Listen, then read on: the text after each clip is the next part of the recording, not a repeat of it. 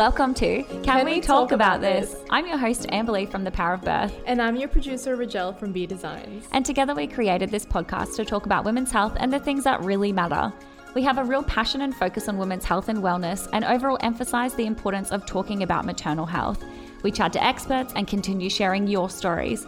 We're here to start the conversation, raise awareness, spread the word, call out gaps in the system and implicit biases, and we hope you learn something, or even if you're just screaming yes the entire podcast. This is not a place for small talk, we're about real talk, and when we know better, we do better, and we challenge you to start this conversation elsewhere.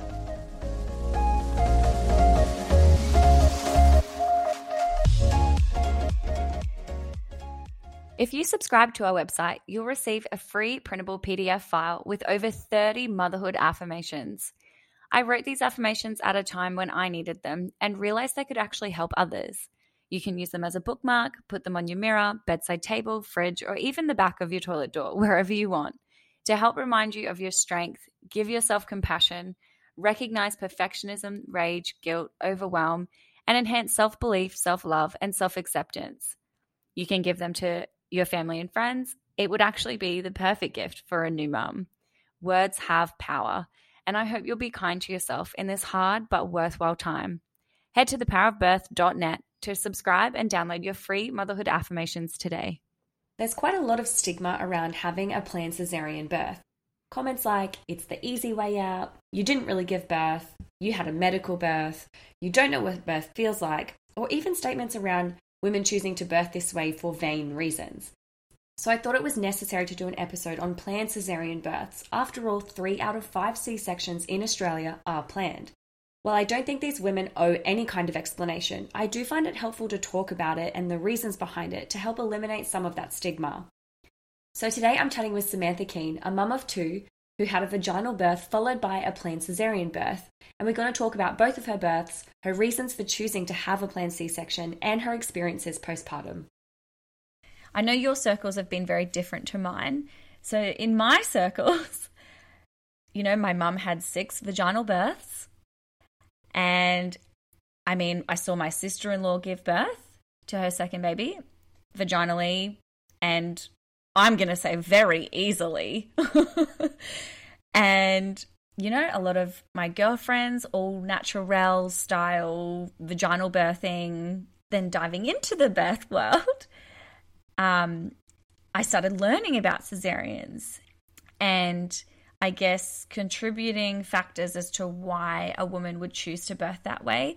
And I absolutely believe that women should have that choice and that they can choose what they do with their bodies. There's no right way to birth a baby.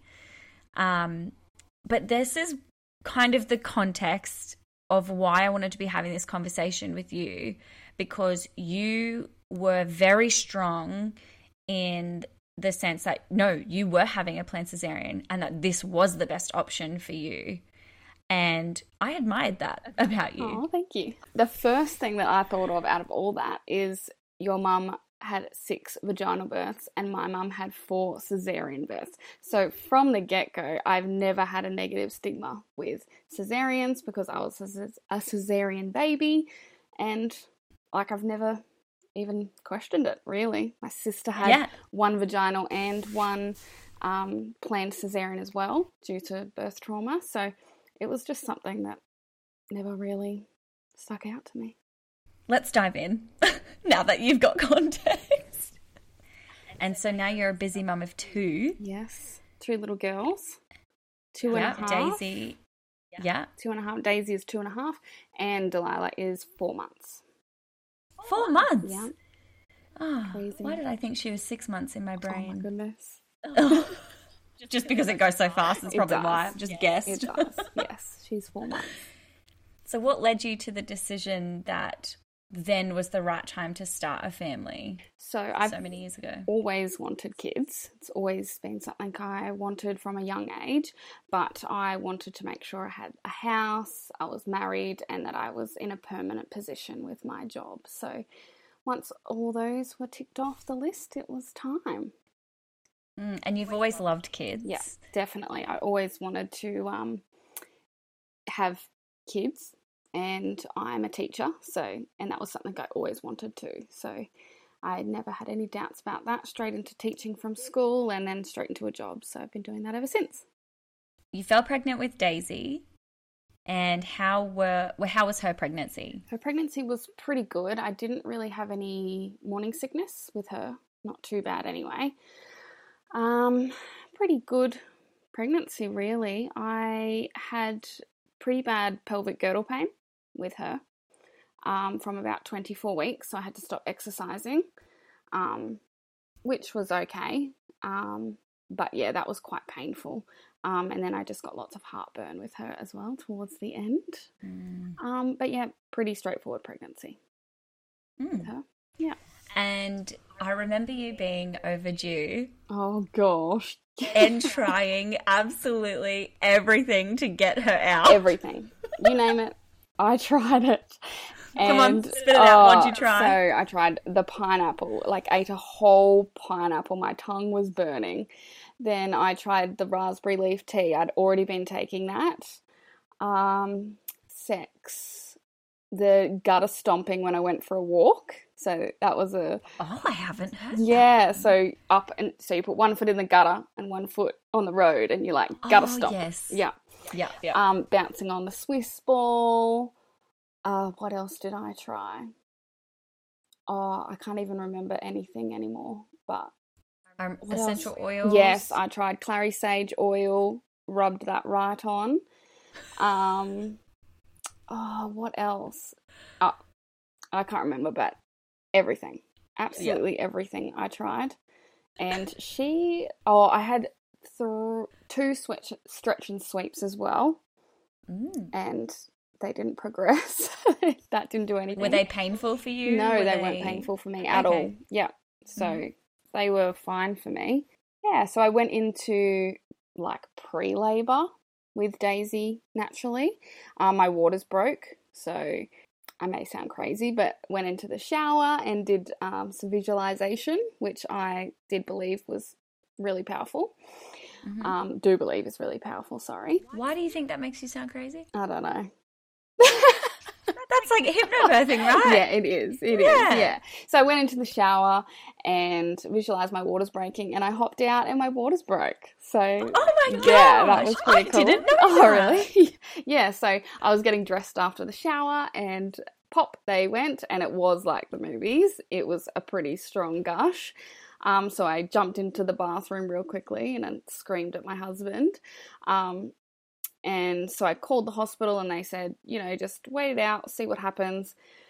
Um, oh, actually, my waters had started leaking before that. So before they actually popped, they had already started leaking. I had a hind water leak with um, that. So I had already been to the hospital and they had already said that it was a hind water leak and they checked it and they said, you know, we'll just continue to monitor things came home from the hospital, visualized they popped. Um, and I went into pre labor, just mild, very, very mild. And I was due to, to be induced on the Monday.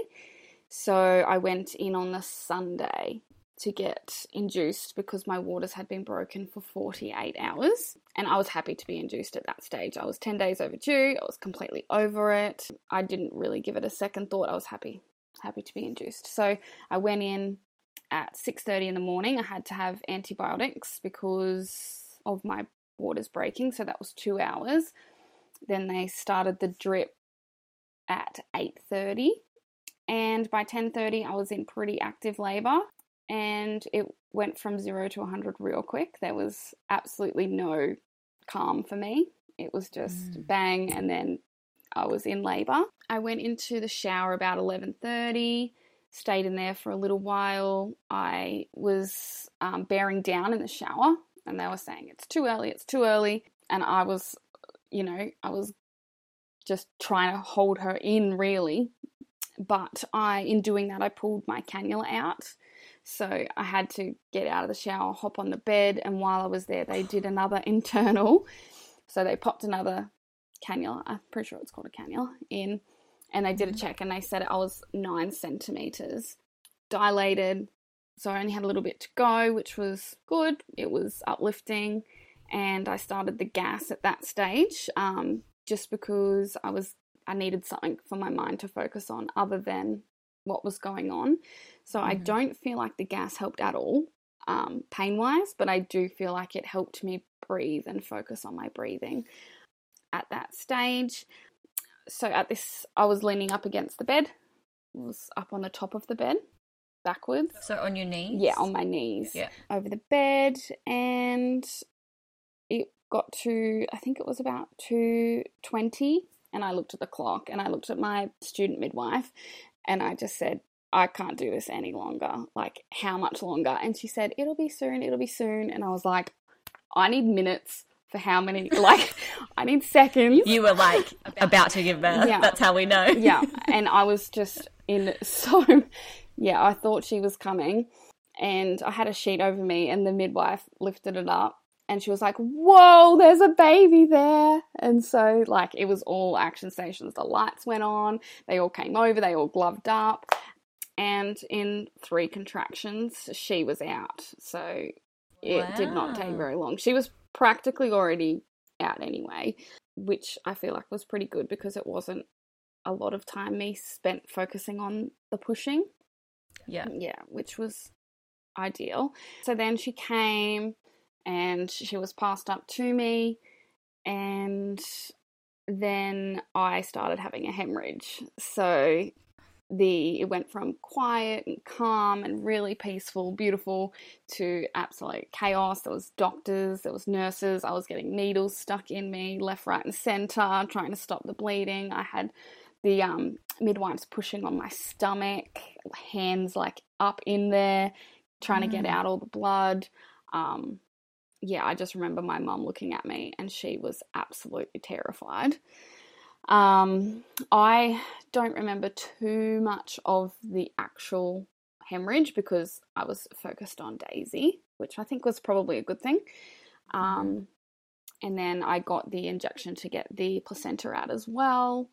Um, but they stopped it pretty quickly, like very, very quickly. I ended up losing 1.1 liters. Wow. Um, so pretty decent blood loss. Mm. Um, and then I they checked me over afterwards. I had a first degree tear and a few grazes, um, and they don't. They said they don't tend to usually stitch up grazes, but they did in my case because they wanted to keep me um, from losing any more blood. So yeah, minor tear and minor grazing. So that actually probably hurt more than giving birth. The needle Oh, the anesthesia. yeah, before they oh. stitch you up. Yeah, awful. Yeah, awful. That was awful. not nice. So, how did you feel about Daisy's birth experience? I felt really good about her birth. Yeah, mm-hmm. it was a good experience. It was great. I had a great birth with her. I can't, um, I can't fault the birth. It was good. So, how was postpartum for you then, as a first-time mum? So, postpartum was great in the first few weeks. I absolutely adored it. I was so happy. I felt like I recovered so quickly from the birth, so much so I once I had my 6-week checkup, I started going back to the gym and this is Well, they say that that's yeah, okay, don't they? They do. That's completely fine. I also had not got uh, had a um, women's health physio come to the hospital. So I didn't know anything about pelvic floor health. I didn't know that I needed to do my pelvic floor exercises, especially after a vaginal birth. So I didn't get asked at my six week um, checkup. So, you know, I said, awesome, I'm ready to exercise. This is wonderful. And by exercise, I mean go back to HIIT training at six to eight weeks postpartum without doing any pelvic floor um, exercises. So I went back, started to feel a bit off about that. Went to back to the doctor. She said to go see a pelvic floor, well, a women's health physio. So I went and did that, and I had a really weak pelvic floor. So I. And how many months postpartum was this? Two months postpartum. Oh, so this was eight weeks. Yeah, yeah. eight weeks. Oh, maybe 10 weeks postpartum, actually. Probably a bit later. So I worked on my pelvic um, floor, but also got a little bit worried at the same time about my pelvic floor. Yeah, I got a little bit worried about that. Once I started feeling better, I went back to just the gym and started off light exercise, but I fell on the bike on my bottom, on my sacrum, and really injured my tailbone. It took me weeks and weeks. I went to the GP, they couldn't figure out what was wrong. So I ended up going to a chiropractor, and yeah, my whole body was shifted, unaligned, and that was pulling on my sacrum, my tailbone, and pulling on all my muscles and joints in my pelvic floor. Yeah, so that was quite painful. I couldn't sit down properly, I couldn't drive the car because it hurt. It took a good few months of going to the chiropractor, resting, making sure I didn't sit for too long, all while looking after a baby, trying to work on my pelvic floor when you're trying to squeeze and your tailbone is hurting. Not ideal. So I got really worried about that, worried if I was ever going to get any better. But it took a very long time for me to heal from that injury. Yeah, so that was my postpartum experience, uh, very different to my beautiful birth experience. And so you think if you had have known that six weeks, it's not enough. No, it's not enough. And I definitely feel like things could have been different if I had seen a women's health physio. Just because I only had a first degree tear does not mean that I don't have the right to the same access of information as people who have a second or third. Um, I still yeah. had a vaginal birth. You know, that's still a lot of trauma, and it was quite a quick birth too. So that's going to impact everything down there as well. You know, yeah. So, and I honestly wish that I wasn't allowed to go back to HIIT training that early. Surely there should be some sort of screening. You know, yeah. Have you, you know, just because you have your six week checkup and the doctor says it's fine, it's not enough. I didn't even know about women's health physios. Mm. Yeah, most people don't no. until there's an issue. Yeah, and that's it's usually how we find out about them. Yeah, and that's so true in my case. And I had to seek that privately as well. That that wasn't something yeah. that was going to be offered to me. I had to source it myself. I had to fund it myself. Yeah.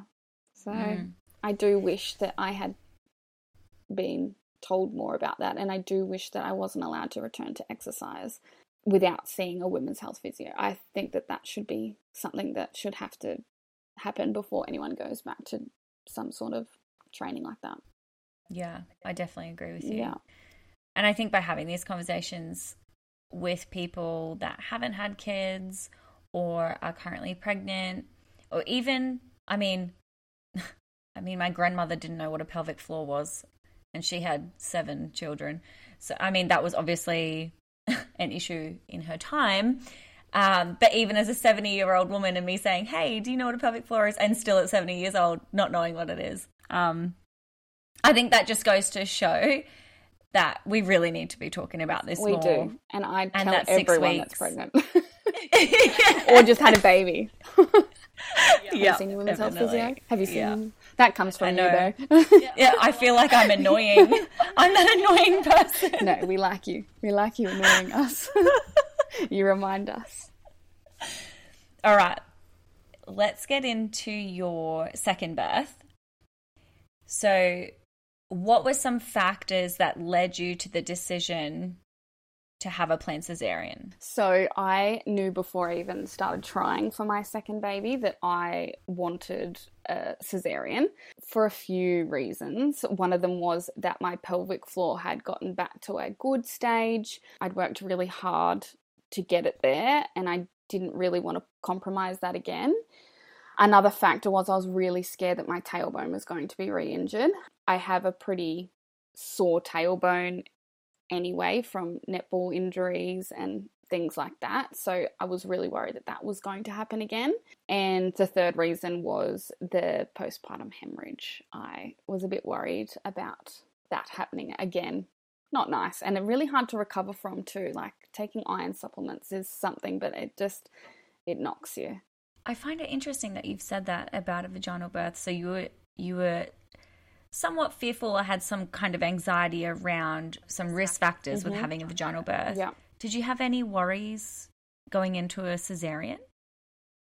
No. I find that so interesting because I'm like I I have so many worries about a cesarean. So I definitely did my research. Like when the hospital tried to give me information about the cesarean because I didn't think I was going to get one straight away. I thought I was going to have to absolutely plead my case. They tried to give me information, and I was like, I've read it all. I've done it. I, I'm not someone who goes into something without doing research first. So I knew that there could be risks. I knew that I could, you know, I know I'm going to have a scar there. I know I'm going to have scar tissue, that I could have the little pouch forever, all those things. But to me, that was way less of a concern than my pelvic floor and my hemorrhage. You know, Mm-hmm. they were less to me. Do you do you remember some of the risks they told you? So postpartum hemorrhage was one of them. Yes. but it's more controlled, obviously, Okay. when you're on an Yeah. operating table. I can't really remember, to be honest. There's so many though. There was there was a lot. There was quite a lot of risk Mm. factors, even stemming to writing on there that death was a yes. thing. So it like had this most severe consequences really that Mm. could be but you know what that's something that could happen in a vaginal birth anyway so Yeah. and that's what i really took from that is i looked at whatever it was in front of me whatever it said and i said well that could happen in a vaginal birth. That could happen in a vaginal birth. Yeah. The only thing i was really fearful of was the spinal because Mm. i hadn't had an epidural with daisy and it was going to be something very new and very different for me. I've never had surgery before. This was my first surgery. Um, Yeah, wow. never stepped so it was a big deal. yeah it was a big deal Mm. it was a big deal. But yes, I did my research. Um, so I wasn't too worried. And I did focus on not thinking about it. Like I knew it was a decision I wanted to make. I wanted a scheduled cesarean. So what was the point in worrying about that? And so you mentioned before that you thought you'd have to plead your case. Can you tell me a little bit about this? So why would you have had to plead your case? And then why didn't you have to? So I had been told by lots of other people that you can't choose to have a cesarean in the public system. So when I was trying to get pregnant with Daisy, I looked up the pub uh, the private system. However, it's a 12 month waiting period and I had I wanted to be pregnant right then and there. So I wouldn't have made the cutoff. So yeah, I'd been told you can't choose. They will tell you that you need to have a vaginal birth, especially because on the books my birth looked really great. So yeah, I thought I would have to go in there and tell them XYZ. When I went to my first midwife appointment, she actually said that to me. She said, you know, when you have your 20 week appointment, you can talk to them. However, we don't just offer cesareans to people who want them. And I said, well, I've got reasons for wanting one. So that already made me really stressed for the next, oh, I don't know, eight weeks that I was going to Mm. have to, you know, really tell them that I was anxious about having birth trauma from, you know, postpartum. And then I went to my 20 week Yes. appointment and I said, you know, I'd like a cesarean for this reason. I am really worried about my pelvic floor, and what that's going to look like if I have a second vaginal birth. And he said, "Yep, it's your body. You can make that choice." Amazing. Yeah, straight away. Absolutely no no questions asked. He said, "You know, it's your choice at the end of the day. We would if you've got worries about having a vaginal birth, then a cesarean, if that's what you want, you can have it." Just straight up. And then so he was like a junior obstetrician and then he called in the senior obstetrician and he came in and he was pretty much the same. Just said, "Yeah, if that's what you want, you know, we can't we can't say that by you having a cesarean you're not going to have pelvic floor issues again." Yes. Yeah. So that was really good. He said, "But it's your choice at the end of the day." I find that really interesting because, I mean, I know people who have been rejected asking for a cesarean. Usually they are first time mums. Do you think that they would have had the same attitude you going in as a first time mum? No, I think Yeah, I isn't that think it's interesting? definitely because it was my second birth and I had experience and reasons as to why. But I don't think that that should be a thing. no, absolutely not. Like we were saying before, it is absolutely up to the woman and her choice, her body, her choice. And yeah, this is one of the biggest events of your life. You know, you remember your birth forever.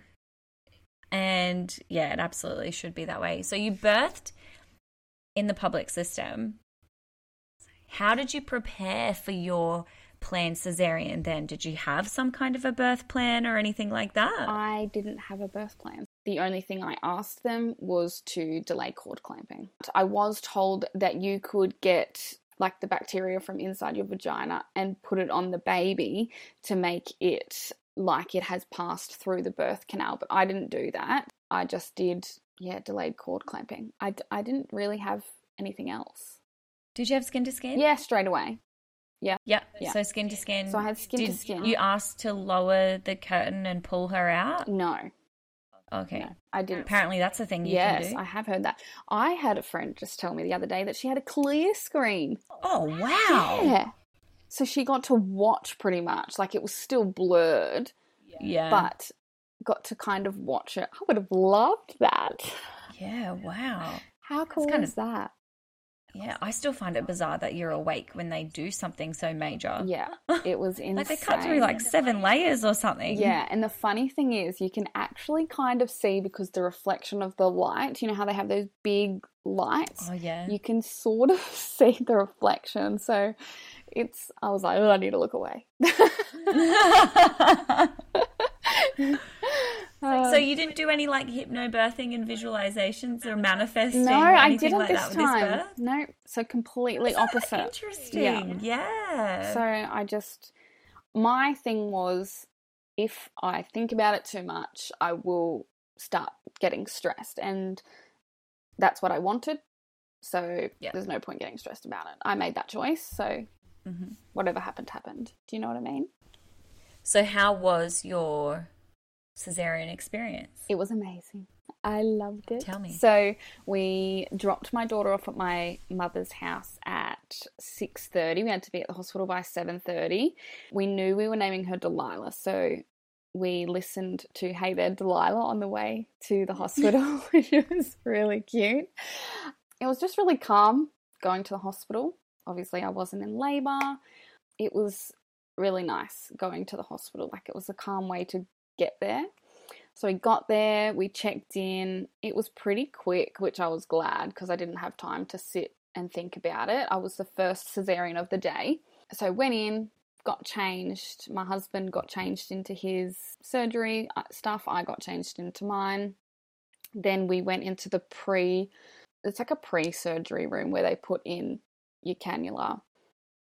And I got a little bit worried here.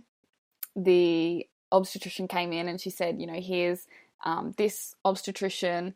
He's going to be doing your operation. And I was like, is is he an actual doctor? Like, I, I only want the best here. and she's like, no, he's he's an obstetrician. He's been doing this for a while. He's just kind of like helping us out. And I was like, oh, okay, good. All right, no worries. And from there, they sort of just explained what was going to go on. And yeah, then all of a sudden I'm in the room. I said I was a bit nervous about getting the spinal, so they let my husband come in with me and hold my hand when I got it done, which was really good. That didn't hurt. I it was less than what I thought it would be. And then all of a sudden my legs went numb and they lifted up. The midwife was absolutely lovely. She spoke to me the whole time, told me absolutely everything that was going on. The anaesthetist was absolutely lovely. He told me everything that was going on.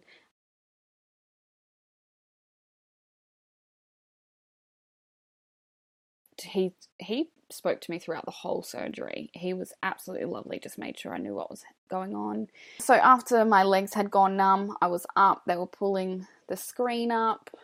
They put on music. I did your I, no, I didn't request music. I sort of wish I did, but I wasn't even thinking about it. Like that was No, you wouldn't think about something like that, but absolutely you can request yeah, music. you totally can. Your music. Afterwards, I was like, I should have done that because she was born to the mm. Nutbush. they played the nut bridge. I'm so confused. Yeah, but it was kind of nice because the midwives were like doing the Nutbush. Like it was just really light-hearted and quite fun. Yeah, so they start cutting. they're just having chats amongst themselves. I've got Dan right beside me. And then they were like, here she is. So they pulled down the drapes and out she came. She was um, absolutely covered in that white vernix. Yeah, Vernix. Um, wow. So she wasn't coming anytime soon. Um, she was going to be a Daisy 2.0, that one. And they took her over to the incubator thing that they have and just checked her. Dan went straight over. Um, he cut the cord, and then she was on me straight away, pretty much after that. And we tried, we just put her on my chest and sort of trying to get her to latch, and she latched. So I'm still getting stitched up, and she's having her first breastfeed, which was amazing. I was so, so happy with that. And I do think that that was because I did expressing of colostrum. So I had sort of built that up in my body before I went into hospital. Um, and I did that because I had heard that my milk might not come in as quickly as it had with a vaginal birth. So yeah, she latched straight away. Um, they stitched me up. She went back into the little crib on the way to recovery, but as soon as we got into recovery, she was back on my chest. Um, so you get was Dan with you? yeah, whole the time? whole time. So Dan didn't leave me. Delilah didn't leave me. Um, I got the really bad shakes in recovery coming down from the spinal. Yeah, which was a bit crazy. But she, yeah, she was happy and I was happy. And then I started getting feeling back in my feet in recovery. I went to the ward, just had her on me, feeding her, lots of obs. Um, and then they started the pain relief. So I had Panadol and Nurofen and the good stuff. Endo. Endone, endone. Yes, had endone. I didn't say no to any painkillers. I was not going to be a hero. Give it all to me. Yep. um, yeah, so that day went by pretty quickly, just relaxing. I had the um, the pressure things on my legs that Oh yeah, Um, the stockings. not the stockings. They were. It was like a Mm. machine.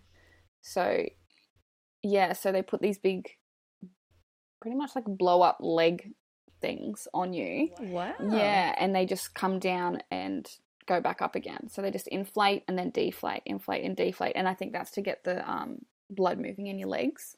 Mhm. Um, I didn't have to have the stomach injections for blood clots. Um, I wasn't a risk factor for that. But yeah, you sit on this. Thank goodness. I couldn't imagine having to do Oh, that. No way. I could not have stuck a needle in my stomach. You know, after all Mm-mm. that, I couldn't.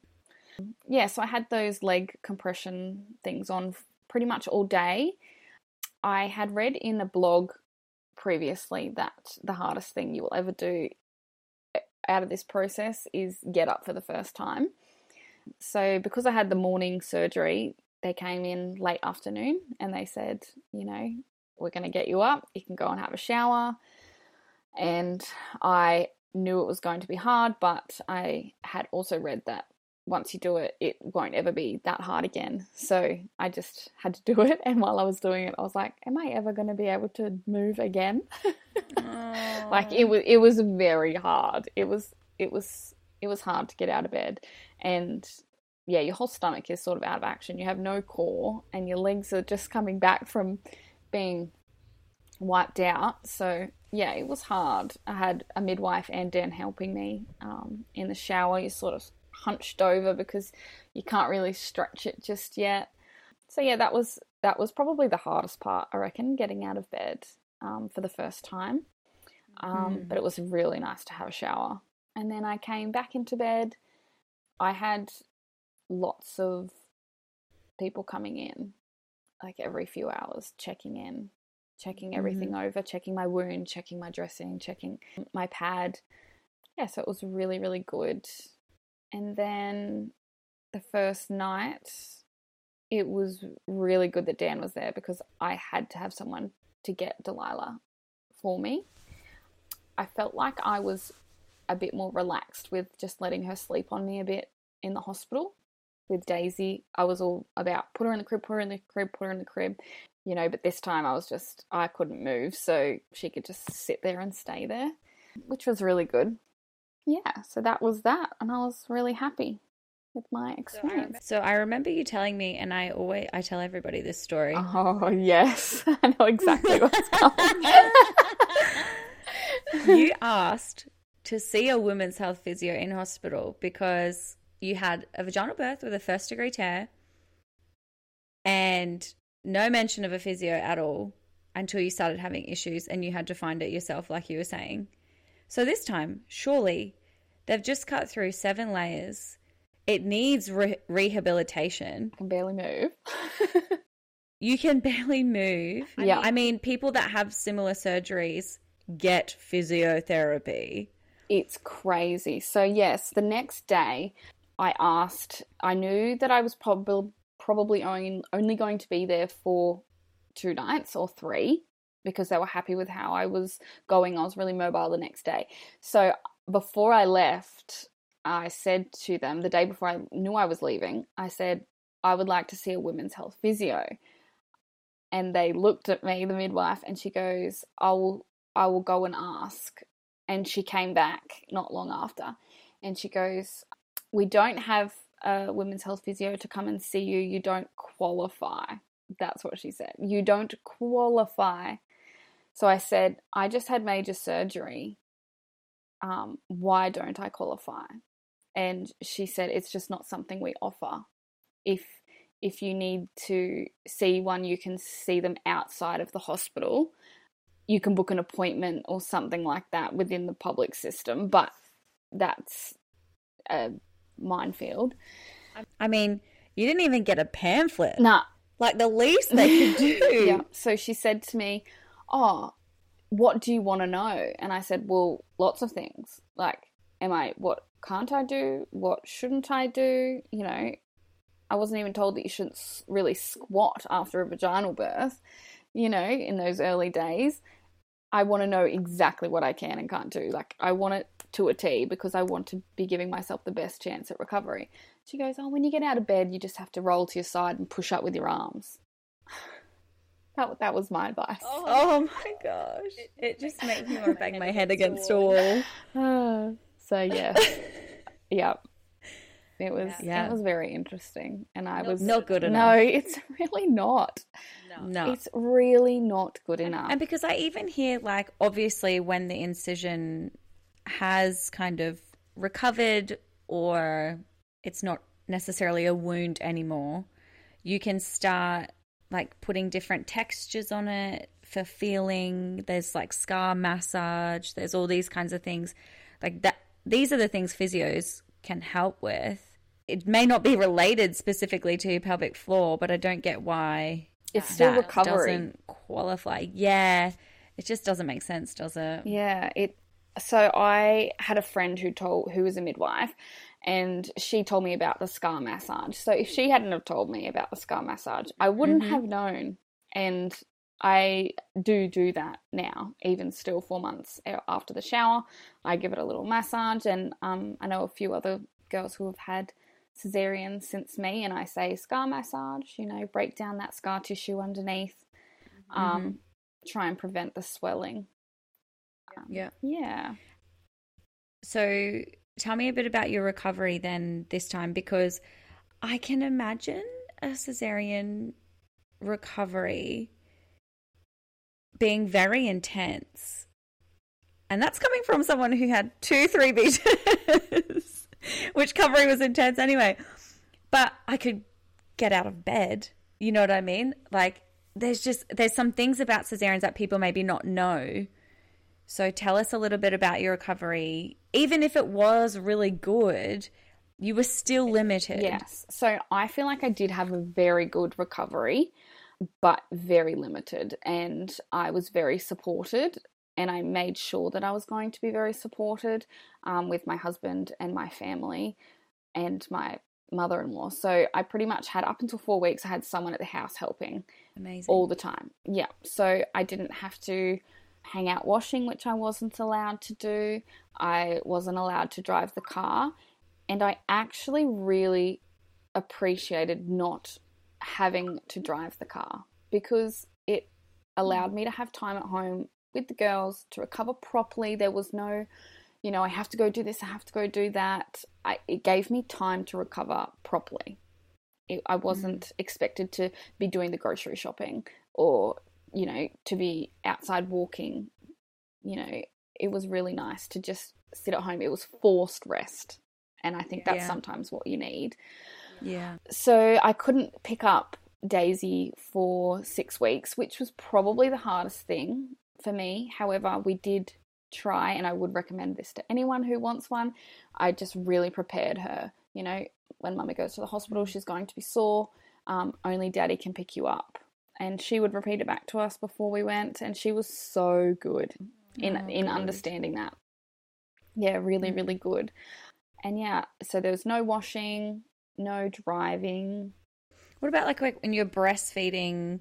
or like having babies sit on you? Like, did you have to be particular with positions? Not really. I, mm. yeah, I took the pain relief when I needed to, and I do feel like that helped as well. I made sure that nothing really touched my belly or I didn't lift anything above Delilah. You know, mm-hmm. I even joked to my husband that I couldn't lift the three liter milk because she was three kilos. she was three kilos, so I couldn't possibly lift the milk. I love that. Uh, so I really stuck to what they suggested and what to do, and I was very lucky to have the support from family and from my husband um, because I think mm-hmm. that helped with my recovery. Was there anything specific you had to do to take care of your wound? No, so I had to keep my dressing on for a week. Once I went back to the GP at a week postpartum, she took off the bandage and I just had to keep it dry, make sure nothing really rested on it. So it was, I wore a lot of high waisted stuff, really soft fabrics that didn't really dig in to me. Did you ever wear the SRC shorts? Yes, so I got those. Yeah. I didn't start wearing those until about two weeks postpartum because I was mm-hmm. still a little bit tender and they are very, very tight pants. So when you need to go to the toilet lots, it's a lot of pulling up and over your scar. And that was the bit I didn't really like, trying to get them down and then trying to get them back up again. But I would recommend those shorts as a number one thing to buy if you're having a cesarean. They supported me so much, um, and I still wear them now. So the physio that I chatted to in episode six and seven, she actually said that wearing those in the first eight weeks postpartum, regardless of how you birthed, is what helps ab separation. Yeah, that's interesting because when I went to my women's health physio, so I went for a check at two months postpartum, so it would have been eight yep. weeks. I had very, very minimal ab separation and I mm-hmm. have no caving. So I was cleared straight away to be doing minor ab exercises. Yeah. Could you, do ab exercises at eight weeks postpartum? Yeah. Just really, really minor stuff. So nothing that's full body motion, yeah. just, yeah. you know, small crunches and building up to the side and ankle taps, those sorts of things. There was a lot of things she actually said would be a waste of time because my core was too strong for it, which mm-hmm. was really nice to hear.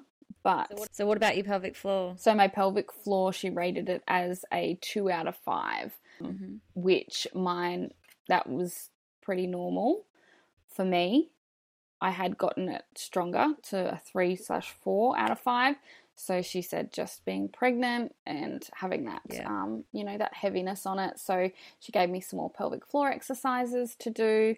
It was actually really hard to do with a crying baby. My um, examination, she was hungry. I was feeding her while getting my mm. examination laying down. So. I, yeah, it was the things you do. Mum life. yeah. yeah.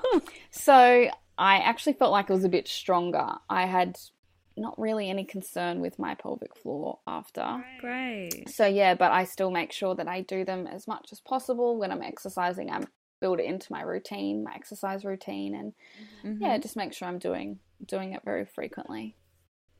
So, how long do you think it took you to recover? I mean, you're only four months postpartum, so that's probably a really dumb question. Because I, you know, you know I feel like we're recovering for yeah properly for a while. Yeah. So I feel like maybe about eight weeks.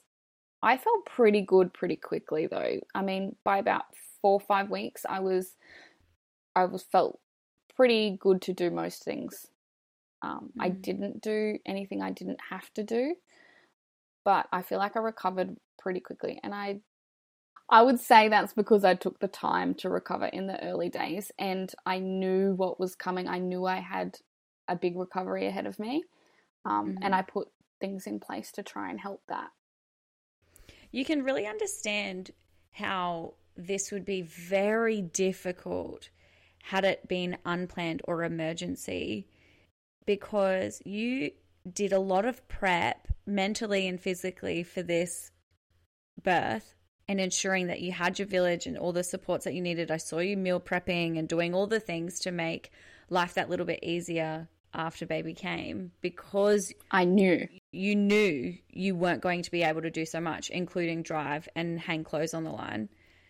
So you can really understand how this can be very shocking for somebody going through it and potentially for the first time too. Lots of first time mums have. It would be, and I can see why people have yeah. birth trauma from it because if you're not expecting Yeah. it, it's going to be a lot harder. You know, if you go Yeah. in thinking one thing and something else happens, of course you're going to have, you know, feelings. And the first few, the first week after is tough. So yeah. if you didn't plan on having that village, you know, especially if you've got other kids, some people have three, four kids and then have an emergency cesarean, and you know Yeah. that's that's a lot. I'm four months postpartum now, and I feel really good. I feel really good. So, Hmm. yeah, definitely better than what I felt four months postpartum with a vaginal birth because this was only the start of me um, being in pain and things like that. It's refreshing to hear a positive experience about cesareans. And while, yes, this is planned and prepared, um, probably two big keywords here, I really feel like it's almost a healing birth for you in a way.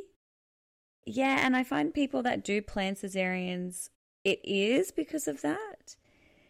And this is why we should just have the choice. Yeah. I am all for choice, and I've always, Yeah. always been like that.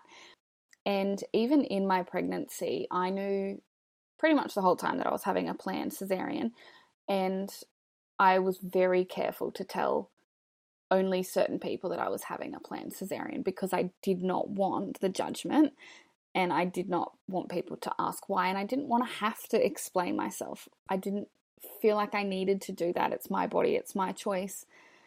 You know, if I wanted to birth on the side of the road, that that's what I should have been able to do without question. Do you know what I mean?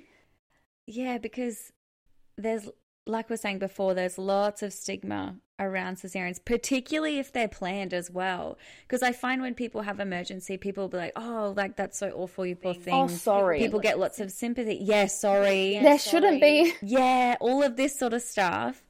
But oh no, if you say you're having a planned cesarean, it's like, yeah, it is. It's lots of judgment. So much judgment. So, how do you feel about all of that? You know, things like cesareans are the easy way out and all this bull. that said, um, you know, there's other common misconceptions about C sections as well. How do you feel about all of those things? I try not to let it worry me because at the end of the day, everyone's got their opinion. Um, and I try not to surround myself with people who are going to be saying things like that. You know, a big part is social media. So it's just scrolling past the negativity. Yeah, it's it's my body, it's my Mm. choice. That's my Yeah. biggest thing.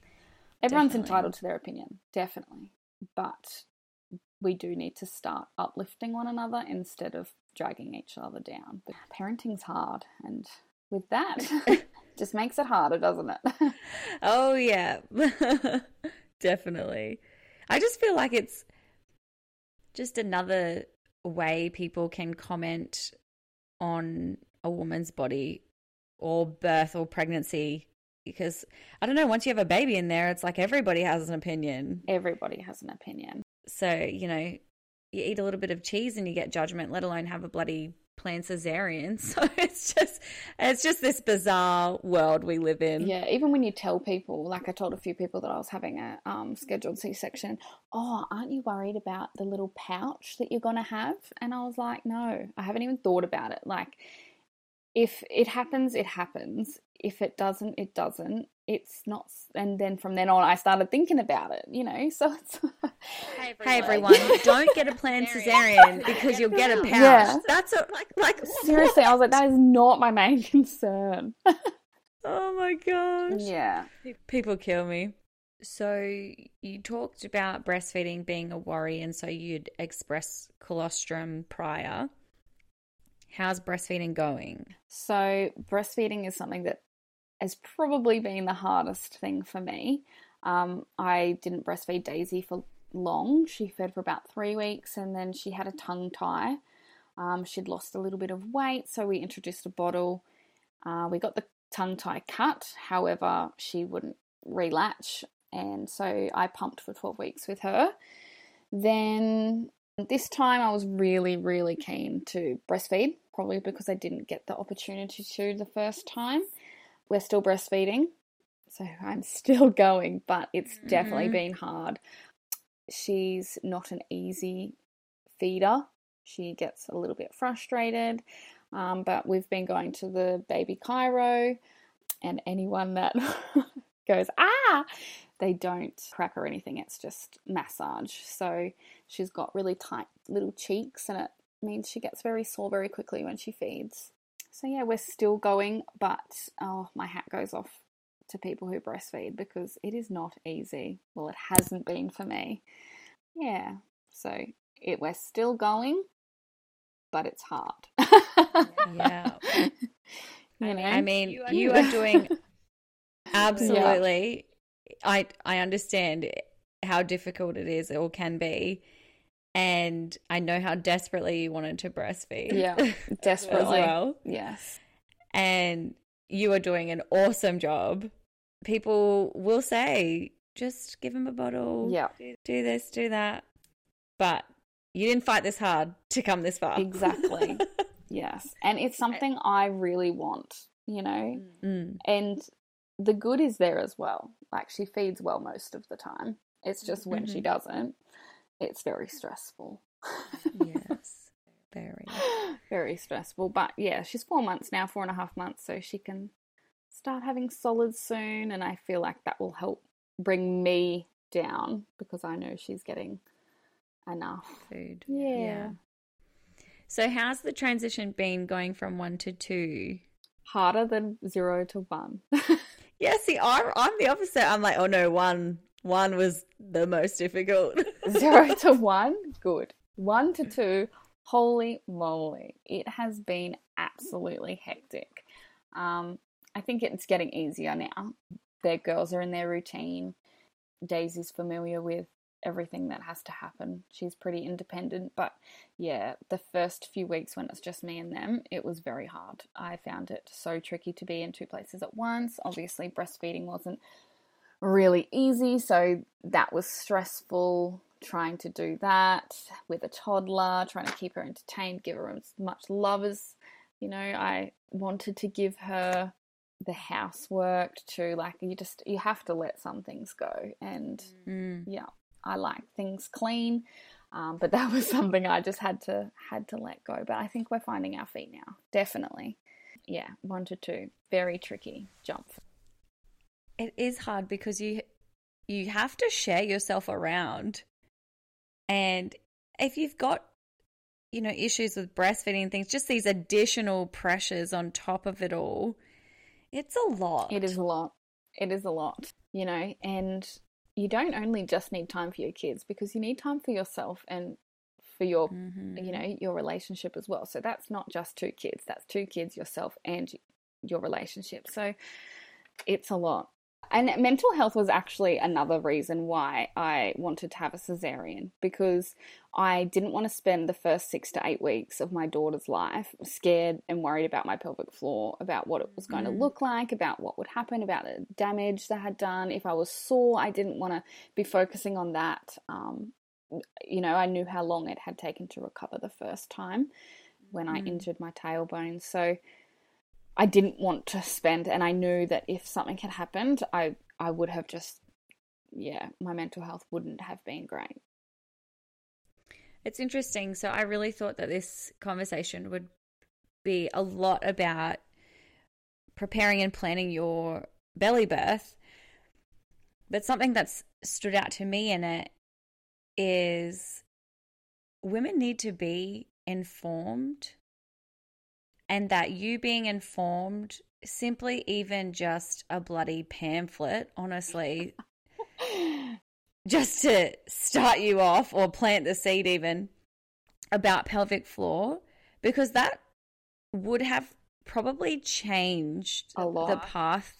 Yeah, it would have. I I wholeheartedly believe it would have changed my birthing experience the second time around if I had been informed the first time. Yeah. Definitely. And I, I wish feel I like had. I really, really wish I had. Mm. Yeah, I I feel I feel for you, Sam. I mean, you know, there's so many of us in the same boat, and that's a completely other story. podcast. so you know, this this is something so common and something women are now screaming for now that we know and we are informed. And I love that you, I guess, took the power into your own hands and made your own choices and decisions about your body and your births and what was right for you. And I don't really think that you need to explain those things to anybody. Like you were saying, you were very particular in who you told and discussed it with for that reason. Um, but that was kind of my takeaway here. Not being informed. I, I- we could say that about anything. We could say that about vaginal births. We could say that about um, cesarean births. We could say that about pelvic floor. But a woman not being informed, there are consequences, for lack of better words. yeah. Yeah, we need to be having these conversations. We need to be learning these things early on. We shouldn't be having babies and then figuring it all out later. By yourself. It's- Figuring it Yeah. out by yourself too. yeah. You know, only through word of mouth once you start talking about it with your friends. yeah. It's not good enough. It's really not. Um, I mean, how hard is it for there to be a women's health physio on the ward? I know. Surely. I think this does depend on hospitals too. Yeah, I think it's the, just hospital policy because some are, yeah, they're all different. So, were you aware that when you were going into having a cesarean, that you may potentially not be able to have vaginal births in future?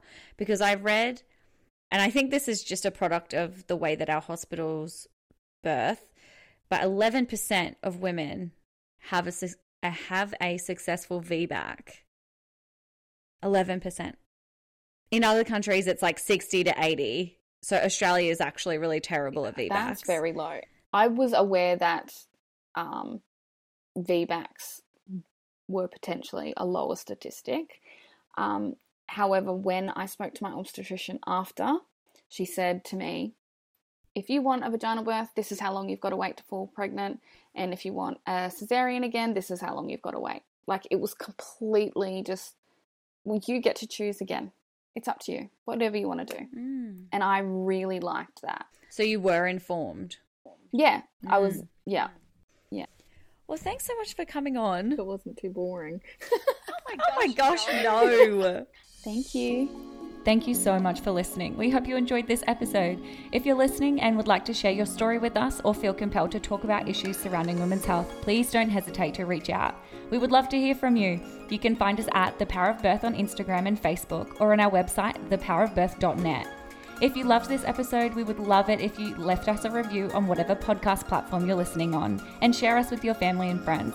The conversation has to start somewhere. Thank you again for listening, and we hope you join us in the next episode.